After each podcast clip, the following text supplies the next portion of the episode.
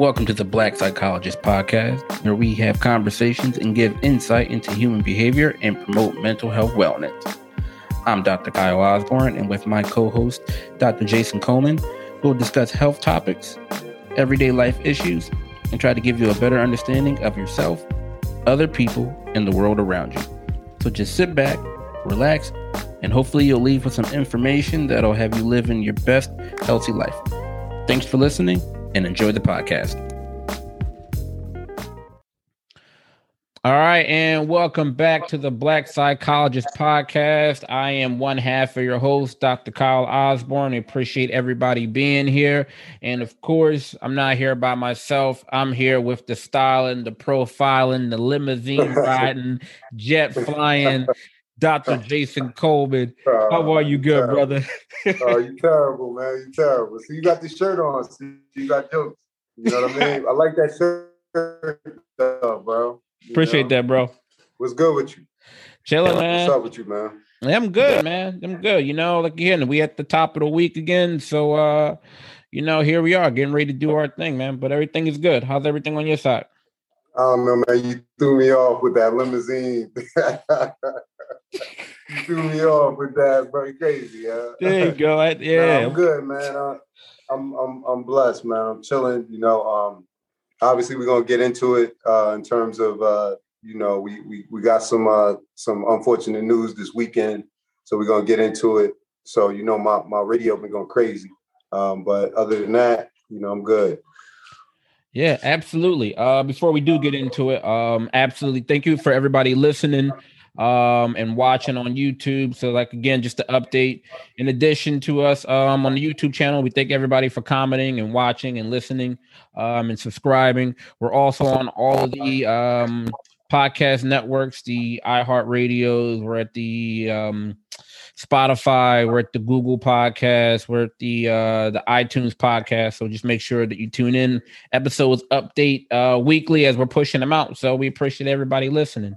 Uh, but you know, first and foremost, we definitely, unfortunately, had a loss um, in our hip hop community in, in the, the hip hop culture. Uh, we lost a great one, uh, DMX, aka Earl Simmons. Uh, unfortunately, passed away uh, this past Friday, and um, you know, thoughts and prayers go out to his family. Uh, first and foremost, I can't imagine you know what they're experiencing and, and what they're they're going through right now because it's definitely a, a, tough loss for them. Uh, so i, I want to send my condolences out to their family and his friends and anybody uh, he was connected to. Um, but yeah it was a it was a tough loss man. Yeah definitely man. Um, x you know one of my favorites you know a, a hip-hop heavyweight legend you know yonkers new york you know um, Ruff Ryders all that just like a, a staple when it comes to you know not even not even being funny, but in terms of like my childhood and, just growth. You know, I remember seeing him live. I believe at I believe at Summer Jam or um, Howard Homecoming, or probably both. Yeah. You know, um, so you know, just um, a legend, man. Um, you talk about classic albums like "It's Dark and Hell Is Hot," "Flesh of My Flesh." You know, like Two albums, yeah. two albums in one year. yeah, man. Like I mean, back in the day, like we and, and um, like we talking about hip hop heavyweights. You know what I mean? Um, and it's it's it's crazy because what I was thinking about today when when when kind of just you know his music been all over the radio. I was thinking about ODB too. You know what I mean? And I because I think when ODB died, I think he was about forty. Yeah, he was if young. I'm not mistaken. Yeah, yeah he was yeah. young. Um, and the reason why I was thinking about that is because I was watching the Wu Tang Saga thing, uh, you know, on on Hulu, and then I had right before the pandemic hit, I saw Wu Tang in the city, and oh, you know they have yeah, and they have his son performing with them now, like yeah, little dirty right? Yeah, which is which is cool because because because yeah. he take it seriously, like he you know mannerisms, everything. But not to get off topic, it's just in terms of you know substance use, you know, this is a just an example, another example of somebody that we saw struggle in public. You know what I mean? Mm-hmm. Um, and and you know, like Master P has been very vocal lately about you know there needs to be a rap council and this and that. I, I have my views on that, but I understand the, the the sentiment of what he's saying in terms of you know some type of services or not services, but you know what I mean. Some type of availability of platform for people to reach out and offer somebody support, or for them to reach out for support. You know what I mean? Um, yeah. But again, it's just obviously it's sad. But what did you think? Uh, like you know, how did I don't want to say how did he impact you? Obviously, you know we you know we same generation, but you know no, it's it's um the comparison that you mentioned between him and old old dirty, I think is appropriate for the reason that when you think of both of them, you think of energy, right? Right, right. right. You think of wild energy, like you mentioned, seeing them at Summer Jam and at and uh and at Homecoming. I had the opportunity to see them um at the Hard Knock Life tour. Like you remember the uh the backstage okay. documentary that they did? Right, right. So I, yeah, so I saw them like right across the bridge. It was the, it was called the Tweeter Center. It's, it's now the, the, at the Camden Waterfront. But I saw him um on the Hard Knock Life tour with Jay Z and, and Meth and everybody. And man, like listen, like you want to talk about intense shows and just right, the right, right. energy that this that, that X brought. Yeah, like he left it all out there on the stage, man. And like, you know, when he was up there, like you you you were in it. Like he's probably one of the best shows that I've ever seen. and um yeah, I mean he he was it. Like he was raw, he was talented, he he was a showman. He I mean he he embodied so much. Um and you know, just get I'm happy that I got an opportunity to actually see him in person. And and you're right, man. It it's you know, he, you know, was very upfront and very, you know what I mean, honest about his battles with addiction. Right. right? that he was very forthcoming about and and he acknowledged it he acknowledged that this was an ongoing thing and even i think there were certain certain time frames when he talked about it like in various interviews that he acknowledged that like listen i'm not doing well in this battle like i'm currently right. using or like this is the battle i'm gonna have to deal with he said even when i'm clean i'm still losing like i'm still fighting it and so I felt like that was one. I, I, appreciated his honesty because he personified. He he laid it out really quite frankly, like, listen, this is an ongoing addiction. This is how serious it is right. for me, and I appreciated that. And yeah, I, I, I, I see the importance of you know, especially just with the rap community, right? Like we talked about a, uh, a few episodes ago about the uh-huh. mental health in hip hop. However, like again, they it is it's a specialized population because it's not like a lot of them have you know, along with their rap careers or with their their uh, their deals, they're not they're not getting insurance, right? They're not right, getting right. all these other different things that say you or I or maybe your typical or normal person who has a nine to five. All right, well, I got this insurance. I can go get I can go see somebody, right? So it's a little different. They're on the go. They have a lot of different moving pieces and a lot of different factors, and that not that's not making an excuse um, but it's just so many different things to take in consideration. A lot of things are getting thrown at them. They have a lot of accessibility to a lot of different vices, drugs, sex, all types of things, right? Stress, performing city to city. So, um, I mean, I can't imagine what that's like, right? I can't imagine having all that thrown at you at one particular time. So, you know, just kind of seeing his his battle with addiction kind of play out in the public you know. I mean, along those lines, see that was, and again, I was one thing like, and I, I look at like certain artists, and I I look at kind of like now at my age, I look at like why I like some of them, right? Mm-hmm. And Tupac is my favorite rap artist, you know, above and beyond anybody, right? For a bunch of different reasons, I we ain't gonna get into. But DMX, I, the reason why I love Tupac was was because of the transparency he offered you, right?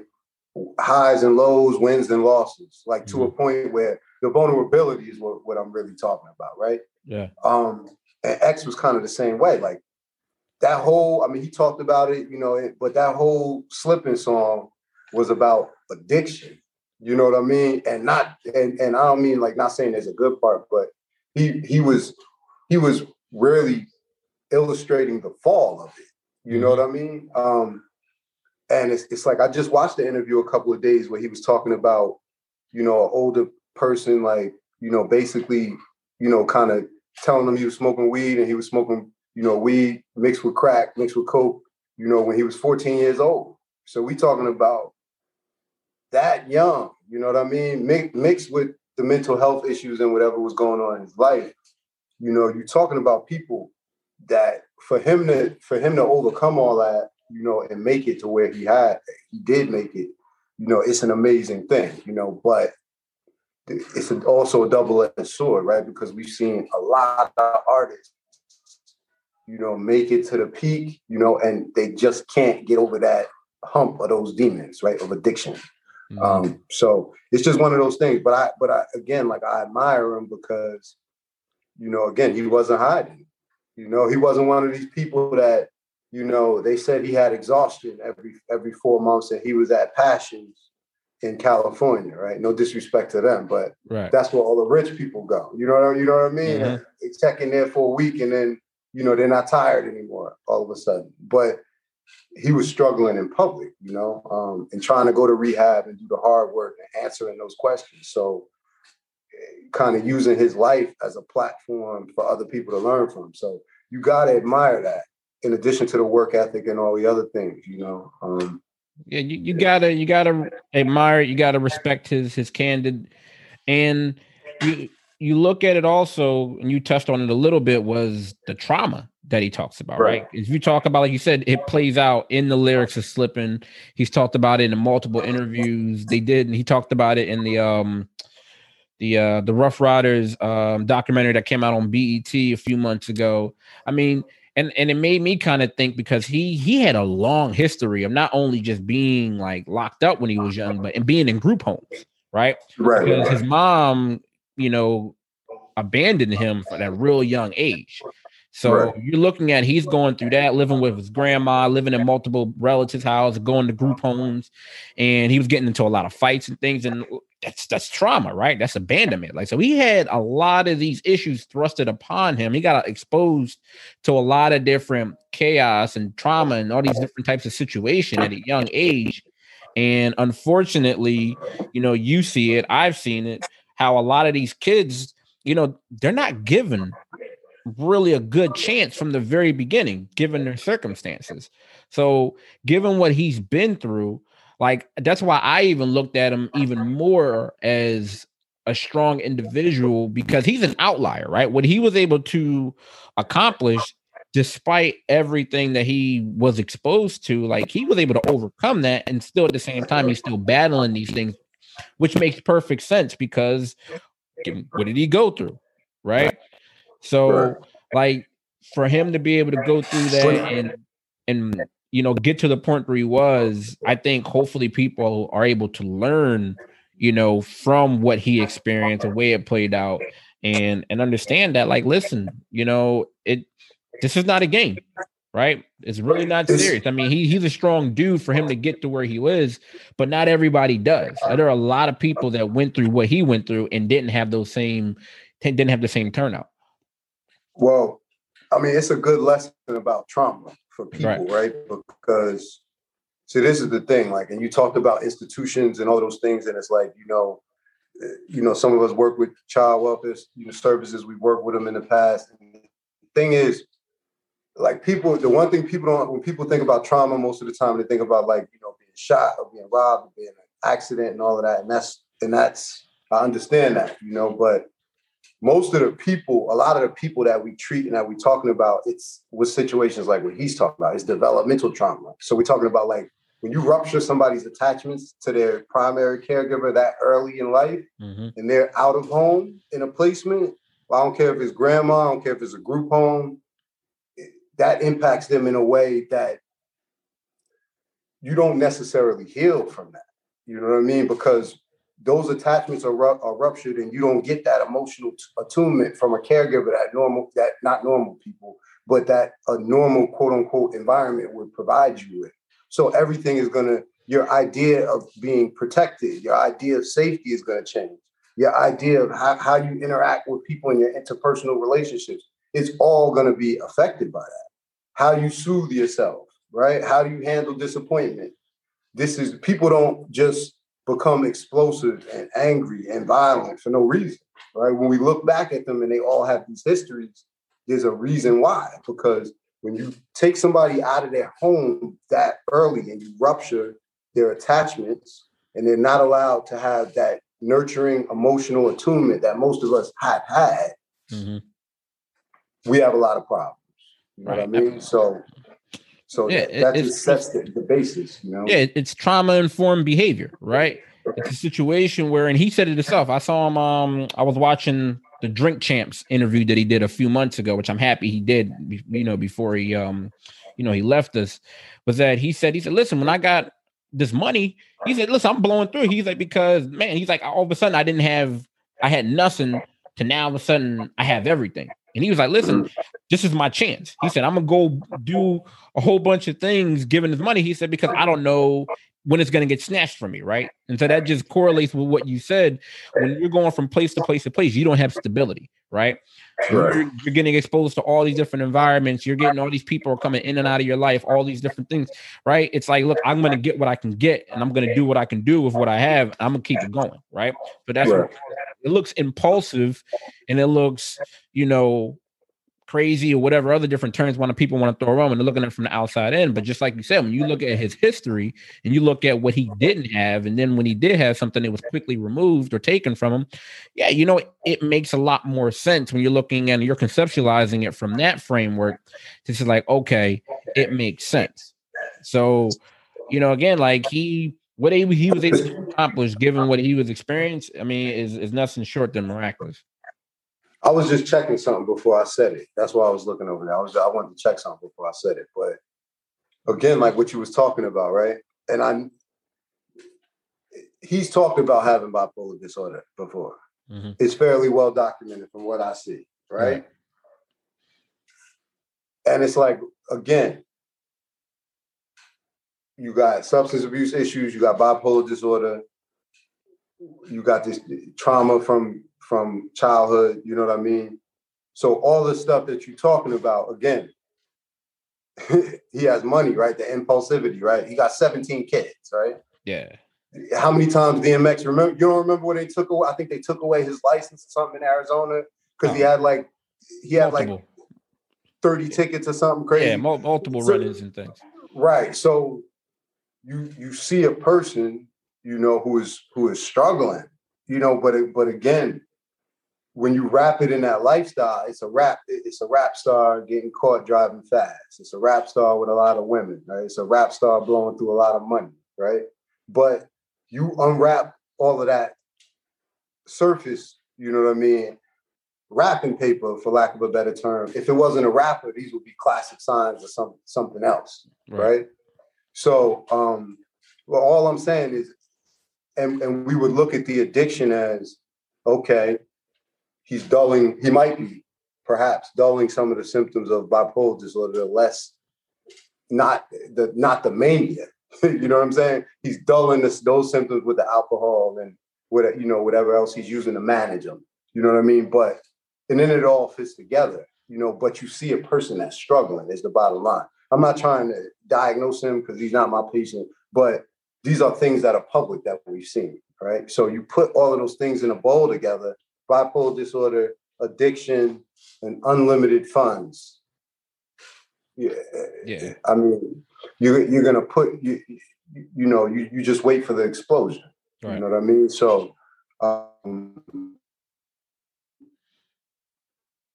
situation but it's you know it's one that we've seen a lot right i mean if we look at in the world of rock music we've seen it over and over and over again you know what i mean um so I don't know, man.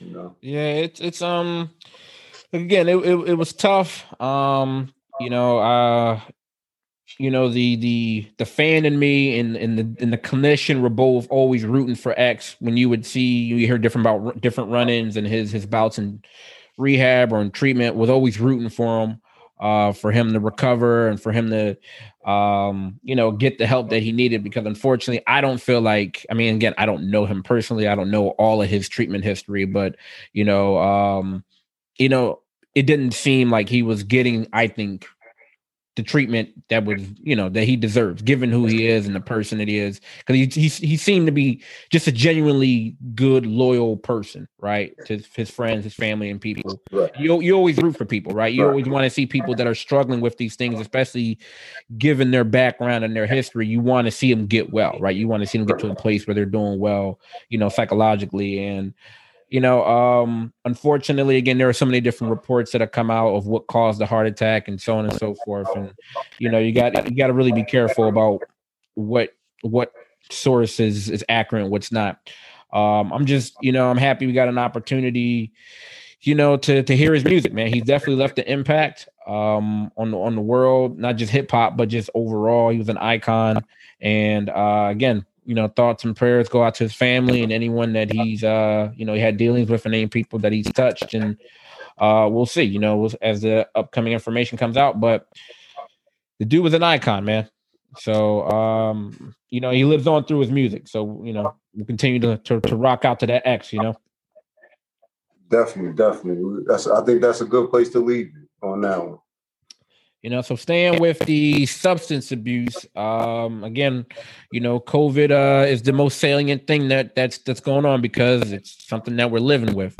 So, um, an article came across that that jumped off the page for me, and it talked about uh, since we're about a you know a little over a year into this pandemic so far, and an article came across saying that mm-hmm. since last spring, since the coronavirus forced shutdowns and ushered in stress and isolation and a, you know total financial upheaval there has been a 20% increase in fatal drug and substance abuse overdoses.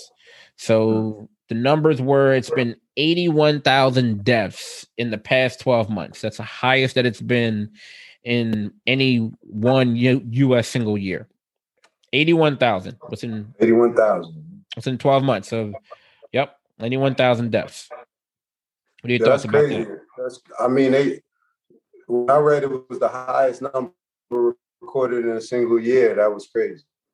81,000 mm-hmm. people. That's, that's, I mean, when, when you start breaking it down by month, two, a lot of people. What I mean, um, it's just an enormous number, you know. Um, and then when they were saying ER visits up 45% in the pandemic. That I could a little bit more because the doctor's offices might not be as accessible. Um, but it, it, it's just crazy because, you know, in the time of the pandemic, we know, you know, people experiencing depression, stress, you know, we know just from liquor sales and marijuana sales, you know, that substance use, you know, legal substance use is up, right? Mm-hmm. Um, so individuals are self-medicating or you know recreationally using whatever you want to call it. Um, but and then we see this number. So you know there could be a relationship there. Um, but i just think it's crazy that with all of this going on you got the stress isolation you know people experiencing uh, depression anxiety. You got this the increase in the substance use and then you got programs shutting down. Right. You know all at the same time um, that was kind of the part of the, the article that made me think because because everything else it kind of made sense, you know. But then when they started talking about okay, AA programs are shutting down, you know, um, that that was that was crazy to me because of physical space, you know, um, or just because like they couldn't accommodate people out, people got to be left outside, or just mm-hmm. programs getting cut like that. It's one of those things where it's like you you can understand it. Not saying I, I, want that to happen, but you see stores closing, all types of. So you can understand it, but unless somebody tells you, you look at that as an essential service. At least me, that would that would never really close. You know what I mean? Um, so I don't know. That that was kind of what stood out for me. What about you? Yeah, because you know what, you don't you tend not to think about the intangibles, right, or or or the ancillary things when you when they were saying like all these offices and things were shutting down, right? Like you said, you only think about um medical offices. So people aren't able to go in and and see see their physician one-on-one. But you know like in our line of work you know you have support services you got support resources. So when you have support groups or you got aa or na you're right. Like these are places where okay, in the medical office, you can switch. They have the capability to go virtual, right? So they can mm-hmm. something that they've already been working on, kind of slowly but surely. COVID kind of just sped that up.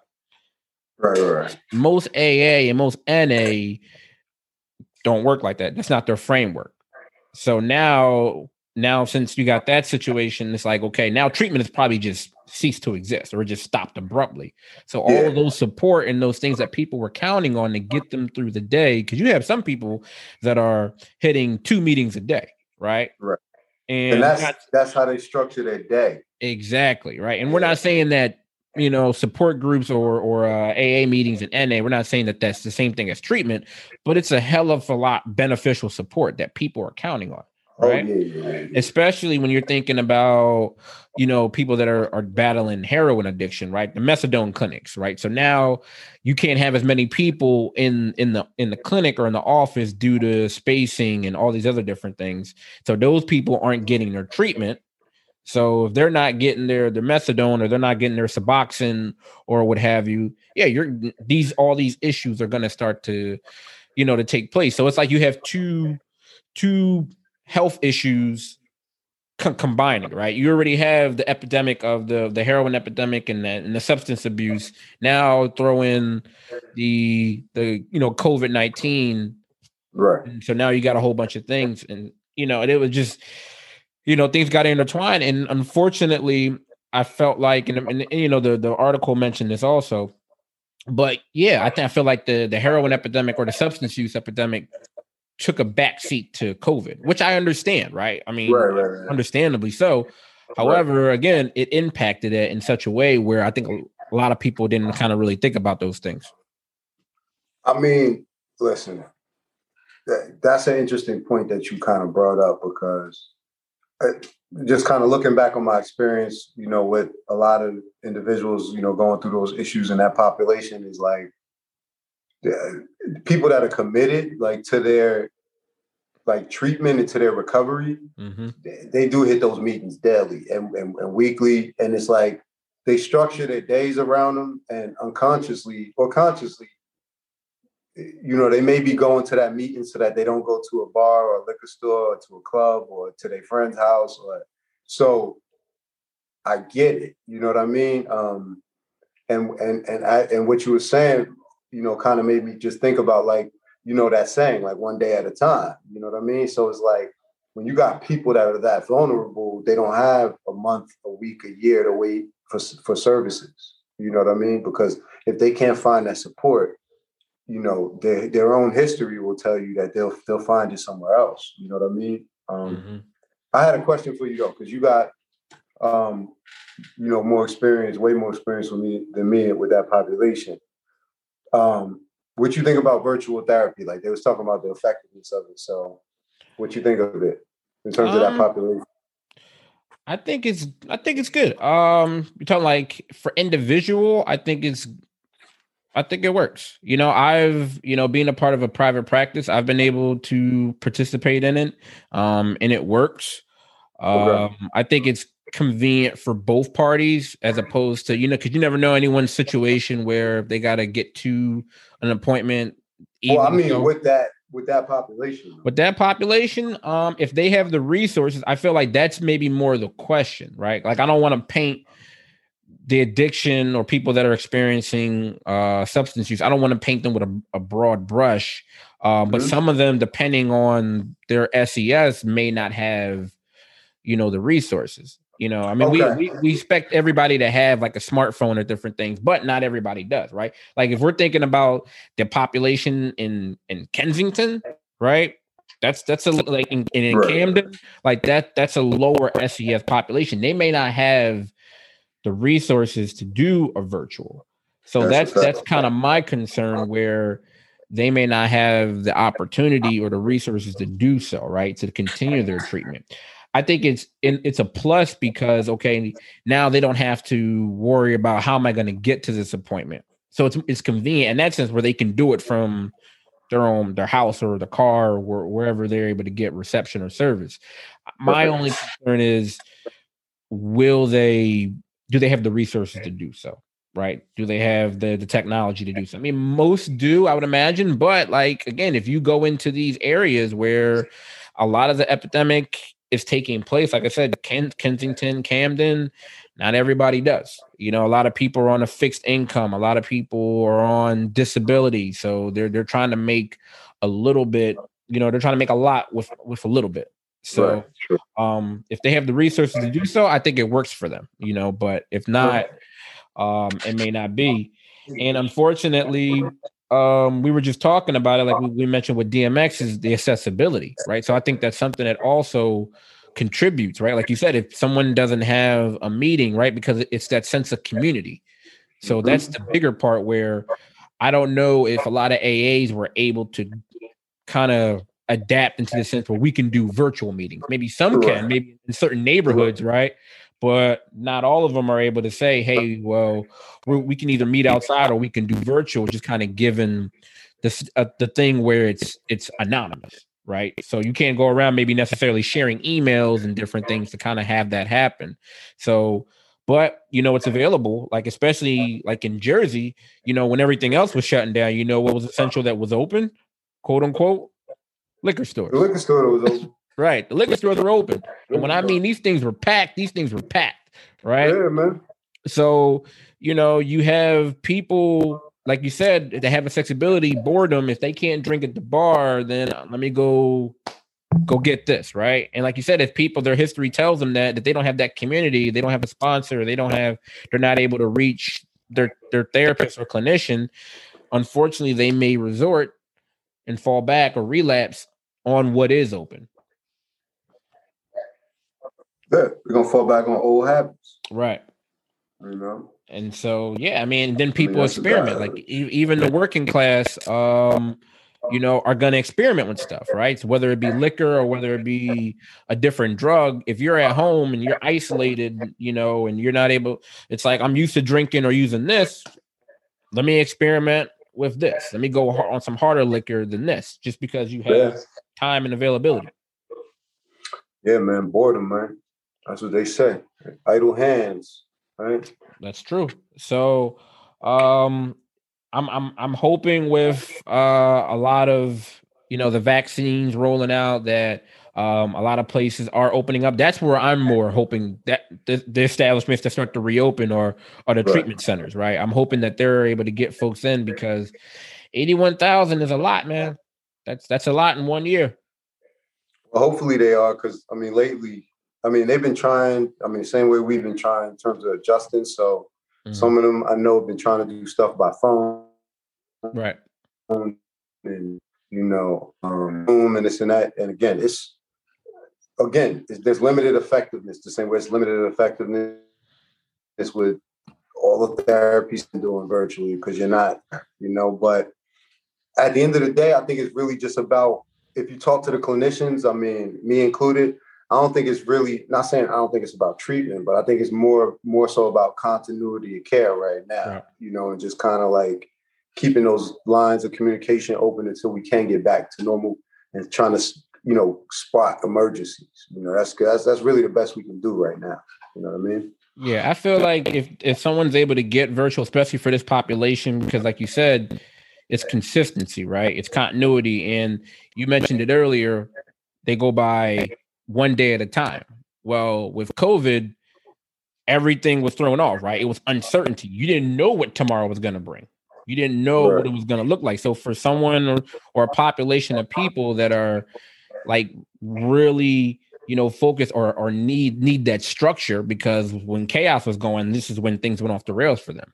So if they are able right. to get a clinician, you know, every week, every couple days or so, whether it be virtual or whether it be by phone, and that helps, that brings them some form of structure and that support that they need, I'm all with it, man. All right.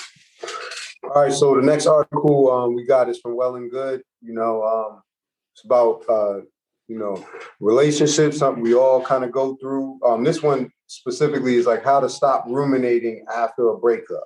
You know, so we've all experienced a breakup. I know I, have experienced one. I know you you probably experienced well, you probably been doing the breaking up, you know, in your life. Hey, you know hey, I mean? bro. hey, listen, man. Listen. but I, I'll take that one. I've experienced a breakup or two. You so know have I, mean? bro. Um, so serious on serious note, they were kind of just talking about the repetitive thoughts that come along with it, right? Right. Being on the end of a on the on the end of a breakup, I guess where you weren't the one expecting it, right? Mhm. So just talking about thinking about that person and you know not being able to get that person off your mind and they were just talking about like your brain and how when you when you get to focusing on something your brain will like replay things especially things that kind of like hurt you or bother you disappoint you frustrate you um, and you know how it's a it's somewhat of a survival mechanism because you know things that hurt us we think about them so that they they can't hurt us in the future right Right. um, but we also know that it can become maladaptive if we start ruminating about that person or we start ruminating about certain things, right?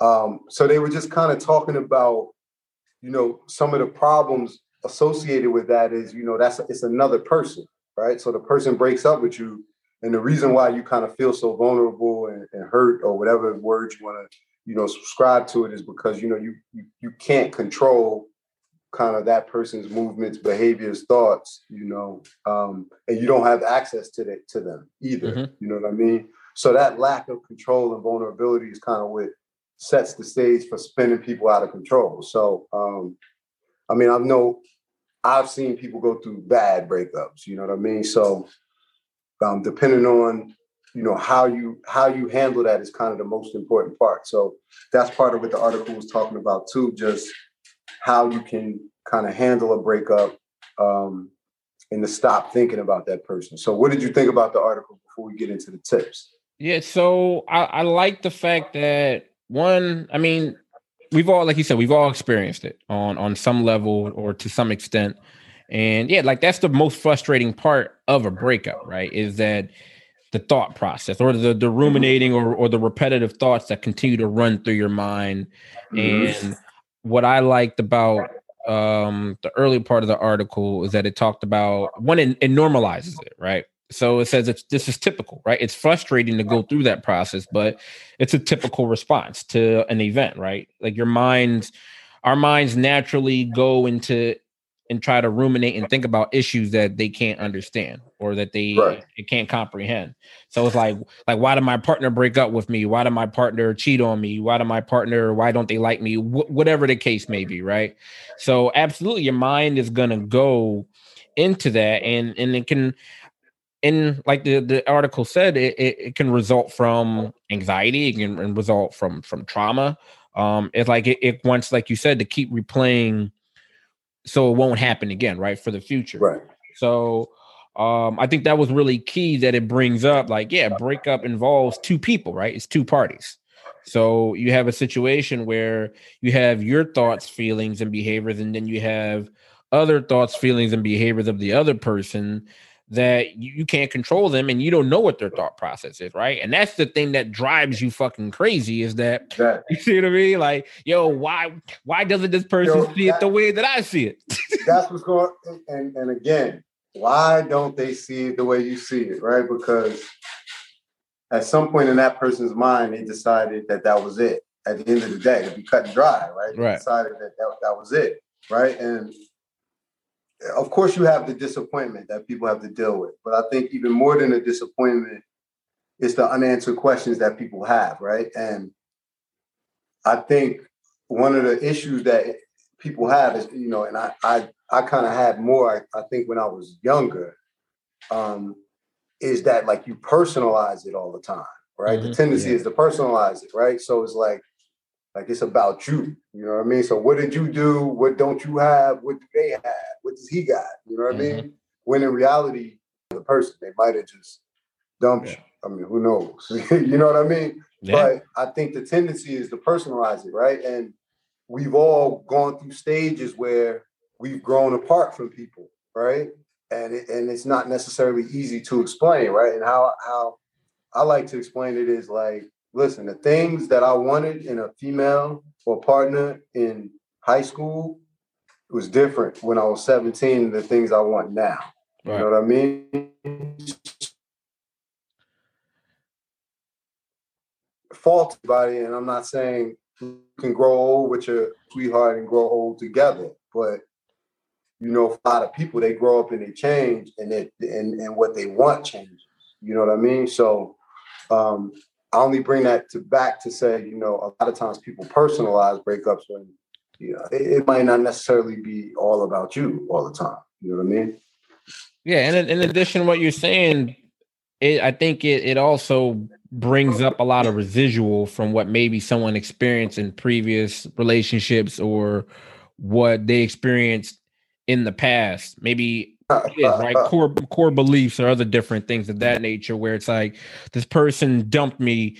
Oh, that must mean I'm worthless, right? It must means that I'm unwanted, I'm unloved. It brings up a lot of those other different, you know, negative thoughts that people have about themselves, and it just it reinforces those thoughts. Where, like like you mentioned, you don't have access to the other person, so the other person or the other party could just be like, look, they're just in a whole different thought process or or whatever in their life. But like you said, you take it personal, and it's like, okay, there's there's a flaw, there's a damage effect with me right? It had to be something right. that I did. I'm not good enough. I'm not all these other different negative, you know, assessments and evaluations unfairly on yourself. And this is how, again, the thoughts and the why, right? Like the, the big one is like the why.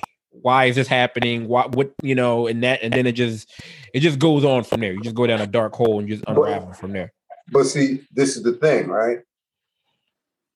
It's all about perspective. And I'm not, I'm not trying to make light of this situation. Or anybody getting dumped or break, broken up with, but for a lot of people, right? What's the culmination of relationships and all that for a lot for a lot of people in this in this country or culture? What's the culmination to you of a relationship? I mean, it's that that value, that sense of of belonging. Nah, I mean, like, what's the top? Like, what's the mountain? Top of the mountain. Oh, what, you get like, you mean like marriage and stuff? Boom, marriage is the top of the mountain, right? Right. And and do majority of people in this country don't practice polygamy, right? Mm. And I'm not saying I'm an advocate for it. So which means people are gonna have one partner, right? So why would logical people think that the majority of people that they're gonna date, they're gonna end up with? If you're gonna marry one person that means that majority of your relationships are going to what fail, right? Right. So logically, dating experiences are going to be experiences, right? right. Mm-hmm. Now, I may sound people may say I sound callous, but that's the that's a fact. For most people, if you're lucky, you're gonna have one relationship that that lasts, and you're gonna get married to that person, which means all of the other relationships did what? They failed.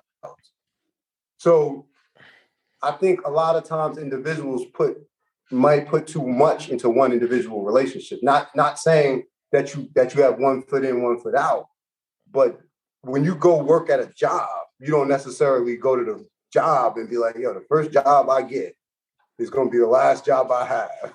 you understand what I'm saying? Yeah, you no, you're right. Because because it's a fact, bro. You yeah. don't go to to you don't go to the pizza store and you'd be like, yeah, this pizza good. I'm gonna eat this pizza for the rest of my life. That's not a fact. You don't do that. You understand? So yeah. why you you so again, people lose that perspective. If we were talking to our children or nieces and nephews and they were in their 20s or teens and they were telling talking to us like, yeah, I want to be with this person for the rest of our life. And their eyes was big. What would you tell them? You'd be like, enjoy your, your relationship. I know that it's nice, but you're gonna you're gonna hit them with that old old wise wisdom, and you're gonna be like, five years from now, baby, you might have mm-hmm. met a whole bunch of other people. other people, yeah. You know, so I think again, I think sometimes people. This is my humble opinion, but I think sometimes people, you know, put a little too much, you know, into it. You know. Well, well, you know, unfortunately, in relationships, logic kind of goes out the window, right? we're not, you know, we're not, we're not exactly you know operating. We're not, we're not operating You're in right. our wise mind, are we? you see what I'm saying? Like, not until you get older, said, right? Everything I just said yeah, you're right. You're right. Right, like because it's, it's like it's not. It's like you right. said. Like you got to get that experience, right? You have to get that experience of all these other different relationships that unfortunately some of them you're going to get wrapped up in because you're not thinking about it logically. You're just thinking about it with your emotional mind. But by the time you're a little older, you've you've hopefully gone through different relationships and things. Now you're operating in your wise mind where you're like, okay, you know, you're you're looking at it from both senses as opposed to like, you know, because that's one of the things that most people, you know, either in, in personally or even like you know clients that I've worked with is that they're just like they put like you said so much emphasis or so much investment and time into a relationship. And when it ends it's so difficult because they're just like well I, I it's all for nothing. I did this. And I, I put so much time in here like yeah you you did and it, it's not all for nothing. You learned something from it but like you said, it's why why did they want me? We had so much, and they get so much, they get so attached to the time aspect and that they were in love and all these different things that now, like you said, they have no idea what that other person's thought process is and where they're at. Now they're they're hung up on that. They're hung up on on the why part, right? right. Why am I this? Why am I that? So, you know, uh, I, absolutely. Like we're not, you know, the logic the logic goes out the window. Rational goes completely out the window. And so when I was looking at um some of the tips, you know, I was I was I was on board for for the majority of them. So you know, you know, to, to run through it says how to stop ruminating over a breakup. And the first one was to normalize your experience. So it says to acknowledge and thank your mind for wanting to solve and understand and remind yourself that this experience is normal.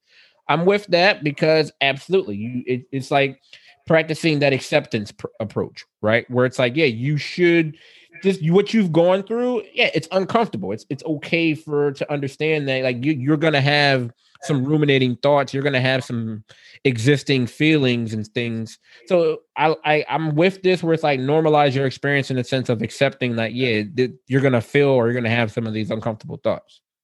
And accept the fact that's what I just said. And I know it's I served it a little bit cold, but listen, it's what I just said. It's like you gotta realize you're probably not the only person that's been broken up with this month. Right.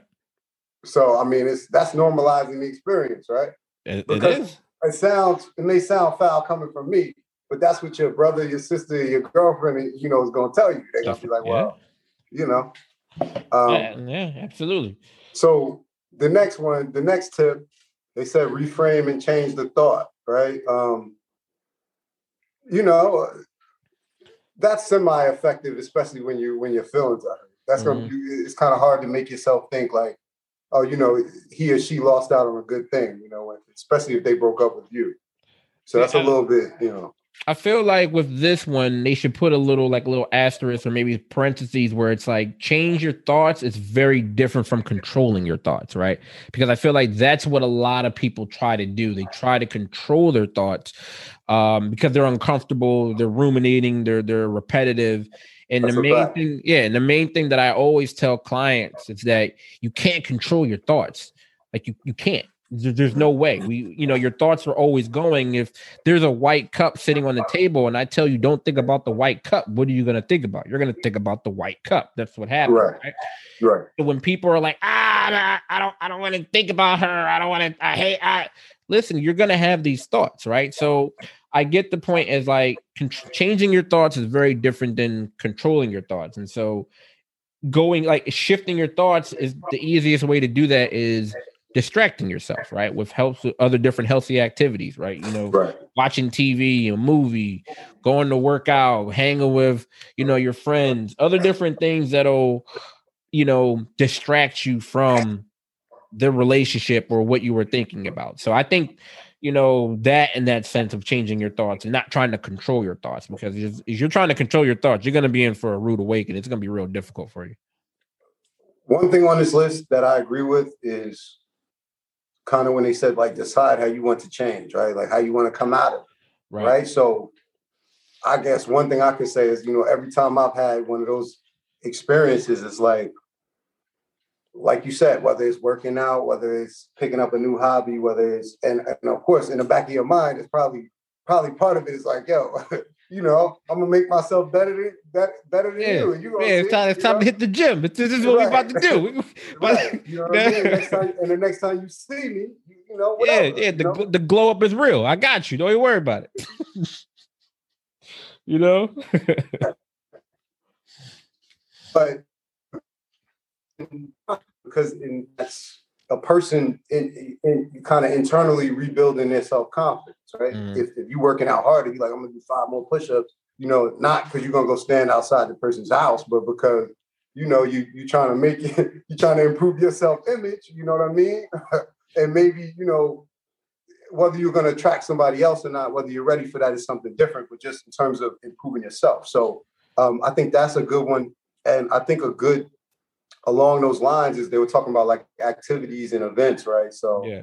I think it's important, like if people when people experience like breakups and stuff like that, that they immerse themselves in different like crowds and different yeah. people. You know what I mean? Um, not only to just meet. I'm not even implying that like a romantic relationship has to come out of it, but um, again, you're going through a different experience, improving yourself, and and for for all you you know, you're better be my, be, you know what I mean? Um, I, I, yeah. Right, and couples like that. What I what I um always not that they always, but you good? Yeah, no, it was breaking. It was breaking up a little bit. Yeah, a little live. Yeah, go ahead. So what I was thinking, Nate, they kind of touched on it a little bit, um, but it was like lessons that you learned from from the breakup. But it was like changing how you want to approach dating, and so I, I, I wanted to expand on that. Is like kind of acknowledging the part that you play, right? What's your responsibility now outside of like you being in an abusive relationship where right, right, you know there's right, no there's no rationale, no excuse for that out of safety. I mean, it's also looking at okay, what part in this did you play, right? Because we were all we're all evolving, right? And nobody's perfect in any relationship, despite what we think, right? It is looking at okay, well, what part? Every, every time somebody broke up with me, I deserved. Hey, hey, man, hey, bro, I I'm just, I deserved it. You, you, listen, hey, listen, man, you, you preaching. Like I, I, was a jerk. I deserved it. You know? Hey, man, listen, bro, listen. I, I you preaching to the to the choir on this one, bro. Listen, I I experienced the breakup of all breakers. I'm a divorcee. Okay, so uh, listen, I, I you know when that self reflection so you know. came in, I was just like, damn, yeah, she did the right thing. Yo, man, like, listen, I'm not. I'm. I'm not making light of it but it goes to what we're saying, right? Right. what, what I was saying earlier. Like I, the fact that I can laugh now and look back at those experiences and laugh, right? It's because you build up on them. You know what I mean? So exactly. Hopefully, you're not making the same mistakes that when you was 20, you know, at, at 30 and 40. You know what I mean? Um, so, it, it, like you said, like dating differently, and and unfortunately, my humble opinion, I'm not a dating expert or anything like, but I think you know, a lot of individuals will, will make mistakes when it comes to choosing partners, right? Because number one, they don't, they're, not comfortable by themselves, right? So after that breakup, do you take time to do some some self evaluation? Because at the end of the day, there's a reason why that person rejected you, right? Whether it be me, you, or anybody else. So if you want to put it all on them and say, yeah, they missed out on a good thing, then go ahead, you know. But if it starts becoming a pattern, man or woman, where everybody's missing out on this good thing, you know, and it's a good thing, then maybe you need to. There's some things that you know we all, you know, probably, you know, some edges we all need to smooth out. You know what I mean? So exactly. in that sense of how you approach dating and how you interact with other people, that's why that's why I'm saying people should kind of look at dating as more of an experience and not put it all into you know one person. exactly. So yeah, definitely working on yourself and like you said, what part of it did you played and like you said, switching up your approach. You know, um, we talked about this one again uh, earlier. The replacing the why questions with the how or what questions, and so exactly. So taking a step back and looking at it and saying, for example, you know, how did X and Y happen? Or what did I notice when ABC occurred, right? So as opposed to saying, you know, why, why this, why me, all these different things, it's like reframing it and saying the why is like, okay, how did this happen, and and what led to X, Y, and Z. So just kind of taking a step back and reevaluating things, um, and and rechecking those questioning, you know, because why, why get you in that area where you feel stuck again, right? You continue to ask why, now you're you're continuing to spin your wheels and it, it puts you in that that that engaging and wondering phrase. You know what I mean? Right. And it, and it's not a it's not really an action kind of thing. How is an action? Right? How am I going to get out of this?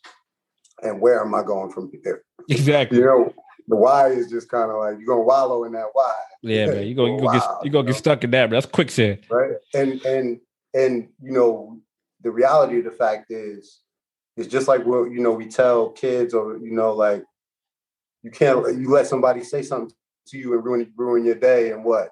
They down the hallway already and you you right here you know ruminating about what happened you know what i mean? So not we're not trying to dismiss it and say like you know obviously people invest emotionally into relationships so not saying that you could just turn the, the, the page but it's more about taking taking some time afterwards you know so that you can answer those questions in time you know before you jump into something else you know and that goes for for for guys and and uh, females you know absolutely and the next one was schedule rumination time. That's the last one. And you know, I get it. It's you know, it's kind of creating a space, kind of creating a time for you to ruminate. My my my thing about this um is that I feel like some people it's it's you're, you're you're gonna go you're gonna go into that deep hole right? Like if you say like oh, i'm only gonna schedule 15 20 minutes to dwell and ruminate on this that 15 20 minutes is going to turn into an hour right? Now yeah. it's different like if you're doing an activity like say you're working out you're on the treadmill you're going for your walk and that's when a lot of the thoughts come back all right cool you're doing it during that particular time. You know i just feel like some people may lose that balance of just kind of having it at one particular time like it's a difference between like understanding that you're going to experience these thoughts and feelings after the breakup and then sometimes like all right i'm, I'm going to have a space or a time for it. But you don't want to do that too often. That's my kind of my reservation with the scheduling time with is that you don't want to be like you know what? Every every day at two o'clock i'm going to schedule my 15 minutes of rumination time over this relationship. It's like nah that's that's not healthy. So yeah i i, I get where where the, the, the theory behind this. I'm just a little yeah uh, on that one. I get the theory behind it. I get the theory behind it, but I don't buy it. Um, it seems like kind of like a ripoff of how to manage worry, like a strategy to manage worry, right? Like yeah. make a worry list or something like that. So I, I get the theory behind it. So you, you know what I mean? I get why they threw it in, you know, but um, practically it makes no sense to me. Yeah. Um, and people it's not rumination but people are going to get their emotional expression out over their iphone complaining about that person to their mother to their homeboy to their to to mm-hmm. you know to whoever. So scheduling time for rumination is pointless like you, you know what i mean? Like it's not, yeah, it's not your, very feasible yeah. Right yeah. So uh there you go. Um and keeping staying with relationships uh article that came across my desk that i thought was um was interesting was how to stop being a people pleaser and learn to say no right? And the reason why this jumped off the page for me is that um that's one of the most difficult things that i see a lot of people struggle with. Um and it seems easy for people to say no but mm-hmm. it's not um, you know, a lot of people you'll get that last minute text from one of your friends that yo, can you pick me up um and take me to the store or, t- or drop me off? And before you know it, you said yes, and the person's hopping in your car or like somebody hits you up and say, "Yo, come come out with us to the happy hour to so and so. It's, their birthday." You know, this is all pre-COVID, of course.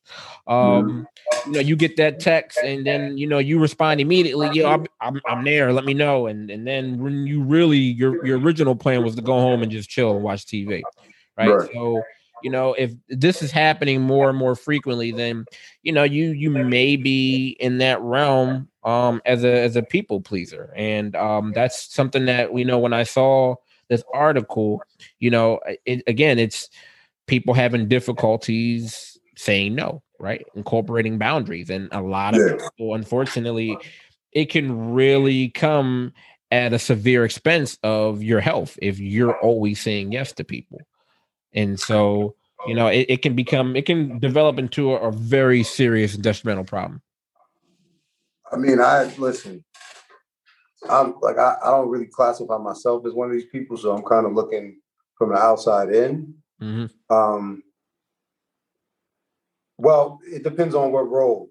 Right. You know what I mean? As a graduate student, as a student, as an intern, I'm definitely a people pleaser because I'm trying to get high marks. I need, need hours. We you need hours, I mean? Joe. right. We need hours. You know what I mean? But in general, no. I, you know, I can say no. But when I read read this article, I was thinking about some of the people I work with, right? And um, listen, man, um, and especially like a lot of the hardworking people that are like the support staff that we work with, and just how you know everybody has a different style. So how some people will lean on them, you know what I mean, for things that you know they they should they they really could do on their own. You know what I mean? Like I, am not asking somebody to staple something that I can staple myself, respectfully. Right. You know what I mean? Because I've been in a, in a position as a graduate assistant where I had to staple 200 things. You know what I'm saying? I had somebody stopping by my office that had nothing to do. You know what I mean? And say, "Yeah, Jason, here go do this." You know what I mean? Just just because I was there. You were there. Right? So, so again, I'm just saying I understand what it feels like to be in that position where, kind of making the people, especially that that are that are kind of higher than you in position, happy is is kind of part of your job. Mm-hmm. You know what I mean? unofficially or officially. And yo, uh, to get to the point, like it, the people that confide in you, like they go through a lot of stress, like a lot of stress, like pulling out your hair stress, not coming to work, wanting to come to work stress, blisters stress. And work should not do that to you. You know what I'm saying? Um, so again, I I've seen the effects of it, you know, um, and you know I've experienced it in a certain position, um, but you know it's yeah. one of it's one of these things. It's always been one of those things where, and when I thought about this, uh, I was thinking of especially like you know some some people that I know, and then also like clients that when you you know you read their charts or you see people they get themselves in these really not so great situations, right? Where you kind of question their decision making and they're like, oh, well, I had to pick up this from my cousin and then this happened, or I got pulled. And you're looking at the decision like, well, why didn't you just say no, right? Mm-hmm. And the part of the article that stuck out to me was that it looked at it like, well, a lot of people that tend to exhibit this behavior or, or have experienced a lot of dysfunctional environments where trauma or abuse may have occurred. And, you know, it was an adaptive strategy for that time. So that kind of, for me, wasn't even I turned that people pleaser kind of into a peep of like a peacekeeping, right? Because if you're in that environment, you're saying yes to keep the peace, right? Whether it be physical or emotional, whatever the type of abusive situation is. And because that became the learned response and you just got used to saying yes all the time, now you, you no longer need that strategy but now it's become a peacekeeping tool because of like some of the things that you're you're afraid of if people do say no because of what you've experienced when people said no maybe in the past. So, you know, the thing I think a lot of people run into, unfortunately, is that when you're used to always saying yes to people, you know, you you run a high probability of being taken advantage of. Right? right. Because people know who exactly to go to because they know they're always going to say yes, right? That's you always wonder, right? People always wonder, oh, the person always comes to me. Why are you always, why do they always ask me? They're going to you because they know you're going to say yes. Like they, people know who exactly who to go to to go last minute. Oh, I, you know what? So and so will pick me up. Like I know they'll they'll drop all and such. And so that's when it becomes a problem, like you were saying. Like that's when it becomes a situation where, you know, it's it's at your expense your health is starting to decline, you're getting pulled in so many different directions because you're used to saying yes. And unfortunately, even family members, like family know what cousin to call, they know what what sibling or whoever is always going to say yes more than likely and, and that's when it turns into an issue family family is the best at it oh yeah you know, um, one thing i mean uh, again like some of these tips you know i mean they were fairly straightforward i mean i I don't really, I'm not going to say they were ineffective because they were correct, but implementing them is going to be difficult. But one thing I think that people could benefit from is the one where they say consider like more of why you say yes, right? And it goes yeah. into the explanation like you were saying, right? Um, because I I think for a lot of people, you know, just kind of that education of that aha moment or making that connection between like you know, why they have like some of these characteristics in terms of their interactions with other people would empower them enough to say no in certain situations. You know what I mean? Like if if somebody actually got it, like yeah, I'm I'm I'm saying yes because you know in this other situation, I, well I do that more often because in this other situation, you know, um, I you know I was doing this so I could be seen in a positive light, you know, or you know, and that provided me with safety and security or whatever, in whatever way, you know what I mean? But once once somebody accepts that and understands that, then I think it's easier for them to say no to their boss, right? Because because that's a whole different situation. You know what I mean? Um, I think it'll be easier for individuals to apply. So I I like that tip. You know, yeah. um, consider more of why you say it. Yeah, the self awareness part is key in a lot of this because, like, yeah, like you mentioned, why are you saying yes? Like, are you doing this because is it coming from a genuine place? Like, a lot of people say yes out of guilt because it's a situation where, oh, well, you know, maybe you didn't have a great relationship, whether it's like your, like you said, your family, maybe you had bad relationship beforehand, or it's one of your parents or your uncles, and you don't want to be looked at as being disrespectful, or you don't want to be looked at as whatever negative light. So, like, is this a genuine yes? Like, do you have other things to do, or did you already have plans and you're saying yes out of guilt, right? Or is it a situation where it's like you're doing it because you want this person to do something for you later? That's not really a genuine yes. So, taking that step back and saying, "Yeah, why? Why am I saying yes to this? Right? What's what's genuine about this?" And the other one I like is that some people are so quick to say yes like it's okay for you to you know take a step back and say you know let me think about it or let me get back to you right Right. I think that's something that right. can be incorporated. Is like, ah, let me check my schedule. Ah, let me see. Let me text you back, bro. I'll, I'll, I'll let you know, and maybe that'll give you some time to kind of be like, yeah, you know what? Nah, I'm I'm not gonna go through with it. So, but a lot of people are so quick to giving that, that pressured yes, and then now you find yourself in circumstances. So definitely um putting boundaries in, you know, incorporating boundaries, and it starts with no. The more you kind of practice saying no, um, and not having those thoughts, right? If I say no to somebody, what are they gonna think of me? Because I think that's something else that kind of contributes right. to people always saying yes. And you know, and I've always told some of my clients, if you say no, the person is not gonna like X you out of their life, right? right. I guarantee you they'll come back the next time and ask right. you again. So they may be upset with you temporarily because it's inconvenient for them. And so that's how I'm always thinking and telling them you saying you putting yourself as a priority is good. You're just making it inconvenient for them, which is they're not going to be happy with. But don't worry, they'll come back around. They'll they'll ask you another question again, or they'll ask you for something later. Right. I mean, but it's a, it's about having that confidence to kind of kind of implement that and, and, and actually do that. You know. Um, yeah. So yeah, so but it comes with practice, like you said. You know, gaining that practice of saying no, and you know, practice makes perfect with that. But absolutely, you know, people, uh, especially in this day and age, is you got to protect yourself. You have to be selfish. Your priorities have to come first because I don't know how are you're going to help other people if you're overextending yourselves and then you're making yourself sick out of it. So you know um so boundaries and th- that's something that's always an ongoing thing with people so you know, we'll, we'll see you know Word. you know anything else come across the desk your way no that's about it um you know uh that's about it for this week just uh again we want to thank everybody for listening um encourage everybody to leave comments you know um please subscribe if you haven't um and again we you know appreciate the time and you already know, bro. You know what I mean? I'm about to get back to the grind. Yes, sir. Yeah. So uh yeah, listen, subscribe, comment, watch. Um again, we're on all podcast platforms. Um so continue to look out for us. We appreciate everybody's support and your feedback and um appreciate everybody being here. So signing off, Dr. J. I'll talk to you soon, bro. All right, bro, no doubt. All right.